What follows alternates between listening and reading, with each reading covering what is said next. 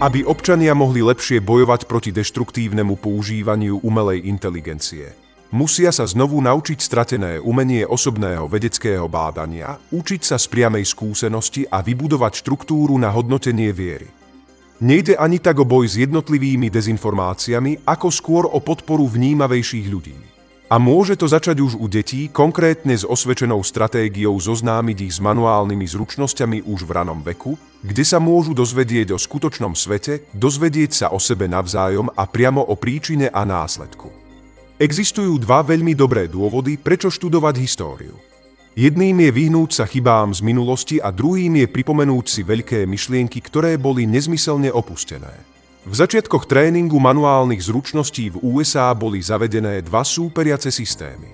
Jeden sa nazýval ruský systém, pretože bol zavedený z Ruska.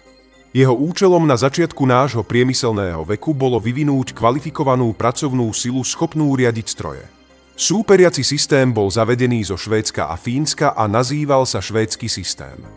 Malo to iné účely ako len školenie ľudí na priemyselné zamestnanie.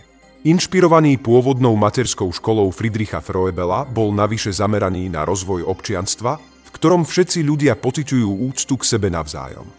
Zatiaľ, čo materská škola sa pre väčšinu stala novou prvou triedou, kde je čítanie zdôraznené ako primárny cieľ.